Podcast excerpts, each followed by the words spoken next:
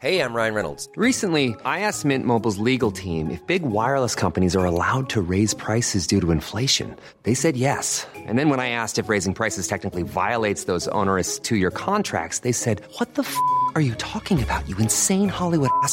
So to recap, we're cutting the price of Mint Unlimited from $30 a month to just $15 a month. Give it a try at mintmobile.com slash switch. $45 upfront for three months plus taxes and fees. Promo rate for new customers for limited time. Unlimited more than 40 gigabytes per month. Slows. Full terms at mintmobile.com. It's May 11th, 1997, and another remarkable event is about to be uncovered by Arion, Rebecca, and Olly, the Retrospectors. When Garry Kasparov beat IBM's chess computer Deep Thought in 1989, he rather haughtily told the programmers that if they wanted to make the machine better, they should simply teach it to resign earlier. So it was especially humiliating for him on this day when he was soundly beaten by IBM's new improved computer Deep Blue in a loss that the papers at the time called a depressing day for humankind in general. And he resigned, which I know that that's a thing Yeah. that happens in chess tournaments. But at the same time, I mean, I'm not a chess player really, but you know, we've all had those games of Monopoly, haven't we? Where your opponent has Mayfair and Park Lane, and you've just got Vine Street, but you play on, don't you? See it through out of good etiquette. It just feels like in this gentleman's game, you shouldn't just walk away. You, sh- you should have to see it through. I can't believe Kasparov Yeah. just walked off. And it was a bit curious because people were saying it wasn't a position from which he couldn't have come back. Um, so it was a bit of a weird resignation, but he certainly wasn't being accused of throwing the game or anything like that. He was beaten fair and square. Yeah, it seemed like he was really thrown off psychologically because he'd won the first match. It was six matches, and he'd won the first one. Then he lost the second one, and then he drew three, four, and five. And obviously, then it all ended at six. And what had happened during the second game was that Deep Blue had pulled out this random move, and Kasparov was sitting there thinking, "That's not, you know, I can't see why they'd have done that at all. Where's it? Where's this going? It must be something that I haven't even considered." And was really getting into his hmm. own head. But apparently, what had actually happened is that there was a bug in the code that would have put it into this endless loop, and so the built-in solution for that was for the computer to generate a random move, which is what it Play did. random move. Yeah. That's Wow. so bizarre. But anyway, what would be the big indignity of losing to this computer? I mean, I know he's the greatest chess player of all time, but just in terms of the amount of grandmasters that IBM had been consulting to create their software, and the amount of engineers and computer scientists involved in building it, and the pressure that Kasparov would have been feeling, whereas, of course, a computer can't feel emotion. When you take all that together, just hmm. rationally, you know, what's the indignity in losing to a machine that can calculate 200 billion positions in three minutes? Well, I think part of the indignity and the sort of humiliation was that Kasparov, prior to the match, had been saying that he alone would halt the advance of computers by, like, his creativity and his intuition. And the chess community really believed him, thinking that humans would always be beating computers that, after all, only had this sort of sheer calculating power. Again, yes, spiced up by the chess knowledge of all of these grandmasters. Masters, but the idea was that this was a game that was based on creativity and a very human kind of creativity. That was the hypothesis that people had built into their thinking. And so he was regarded as having this huge built in advantage, despite the fact that, yes, computers can do all of that raw calculating power. But the, one of the things about what humans can do that machines can't is that they can instantly recognize that 99.9% of the potential moves that you can make hmm. are nonsense. For example, you can move your king into an exposed position that then gets you into heaps of trouble, or do the kind of thing that at random, you know, as Rebecca was saying, that undid Kasparov in the end. So there was this idea that humans just shouldn't be able to be beaten by computers. Yeah, and it attacked not only the self perception that chess grandmasters would have had, like you say, that chess playing required this nuanced thinking that couldn't be replicated by an algorithm, but also the standing of chess in popular culture. You know, if you think about how when we see chess depicted on TV or in films, it's always, oh, the villain's a great thinker. Uh, he's playing chess. Yes. And the idea that if humans were somehow capable of memorizing millions and millions of combinations, they could win all chess games forever without being remotely creative or intelligent or even interesting was kind of an affront to chess in popular culture. Yes. I suppose it is just unfortunate for our notion of what a baddie looks like. That actually a baddie looks like a big sort of 1.4 ton hunk of silicon rather than, you know, someone stroking a white cat. If, if chess is the arbiter of what makes someone complex and, and wicked. Well, the issue of who's the goodie and who's the baddie is, I think, really fascinating when it comes to Kasparov versus Deep Blue. Because, on the one hand, this was a match played in Manhattan between a Russian and an American corporation, so you'd think that the home side would be supporting Team America. But obviously, Kasparov has a very long history of criticizing Russia, even back then.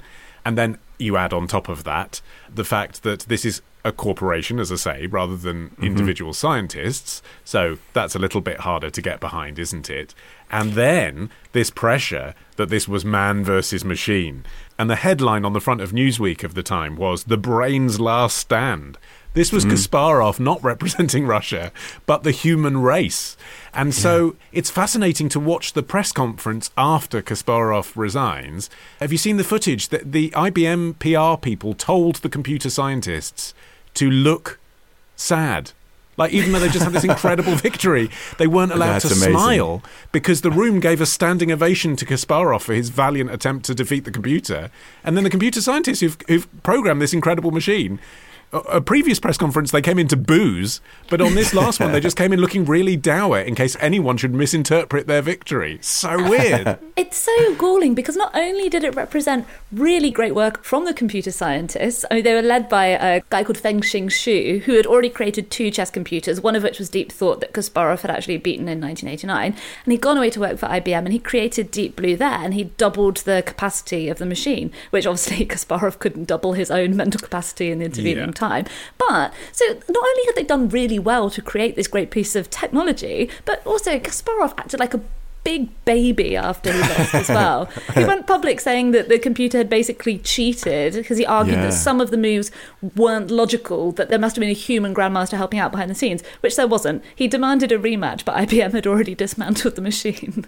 But it's interesting the fact that it sort of came down to psychology. You know, in chess where two humans are playing, part of the game obviously is about that, well, poker face to use an analogy from another sport, right? You don't know what the other guy's thinking. Has he or she thought through every possible move? And of course, with a computer, you don't see any of that. But nonetheless, IBM still had the upper hand because it was their event. Like, IBM were organizing the whole thing, they were financing it, they were hmm. facilitating it, they were publicizing it.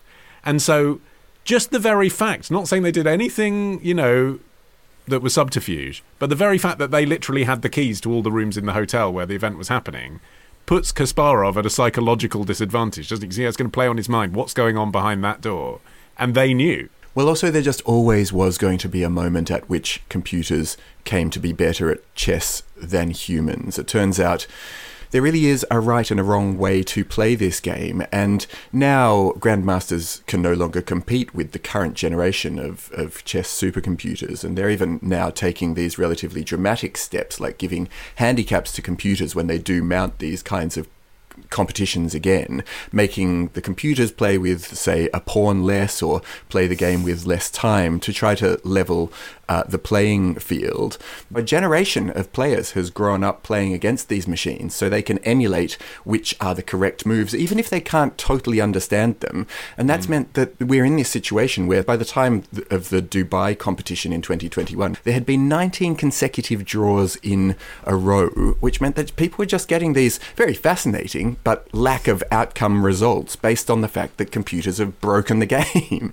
I think the average person has more understanding and more appreciation for software engineers, computer scientists, etc., than they maybe did in 1997 as well, hmm. because this was slap bang in the middle of there was a panic around automation of jobs, panic around Yeah. robots and computer technology. And do you remember like when everyone was scared of Japan? Yeah, there was like in the 80s and 90s, you know, especially in the states, that there was this idea that Japan had was you know surging and they were going to take over everything, and their technology was so superior. And mm. it was kind of faded away now, hasn't it? Because the economy subsided a little bit now. But at the time, it was at the forefront of mm. everyone's minds. This idea that computers were about to supersede humans. And also, everyone's computers were really irritating. This is 1997, so this is the era of Clippy. Do you know what I mean? People had just got these computers at home with Windows 95 on, and you know, it would be like, can you now insert disk five of six and wait 10 minutes for this thing to install? There was no internet. Everything had to be downloaded onto floppy disks after you'd been done with it. Thing would pop up saying, oh, it looks like you're trying to win an international chess tournament. How can I help? And then offer you the wrong answer. So I think there was probably just like a feeling of crushing disappointment that our future lay in computers rather than seeing where it might go now with the kind of thing IBM does now with cloud computing. Which actually, again, you know, you look at the criticism of the IBM machine oh, it's not really one computer, it's actually 20 computers because they've got 200 chips in it. I mean, I mm. imagine the computers that are running my Facebook profile are more powerful than the than Deep Blue. Well, they are actually, and uh, Kasparov recently said that uh, there's more computing power in your average mobile phone today than there was in Deep Blue at the time. Still beat you though. yeah, yeah, yeah, dude. Tomorrow. Apparently, if they were going to go back and redo the stuff with a new actor, it was going to cost 26 million. Love the show? Support the show. Patreon.com slash retrospectors. Part of the ACAST Creator Network. This Mother's Day, treat mom to healthy, glowing skin with Osea's limited edition skincare sets. Osea has been making clean, seaweed infused products for nearly 30 years their advanced eye care duo brightens and firms skin around your eyes, while the Golden Glow Body Trio nourishes and smooths skin all over. Go to OSEAMalibu.com and use code MOM for 10% off your first order site wide.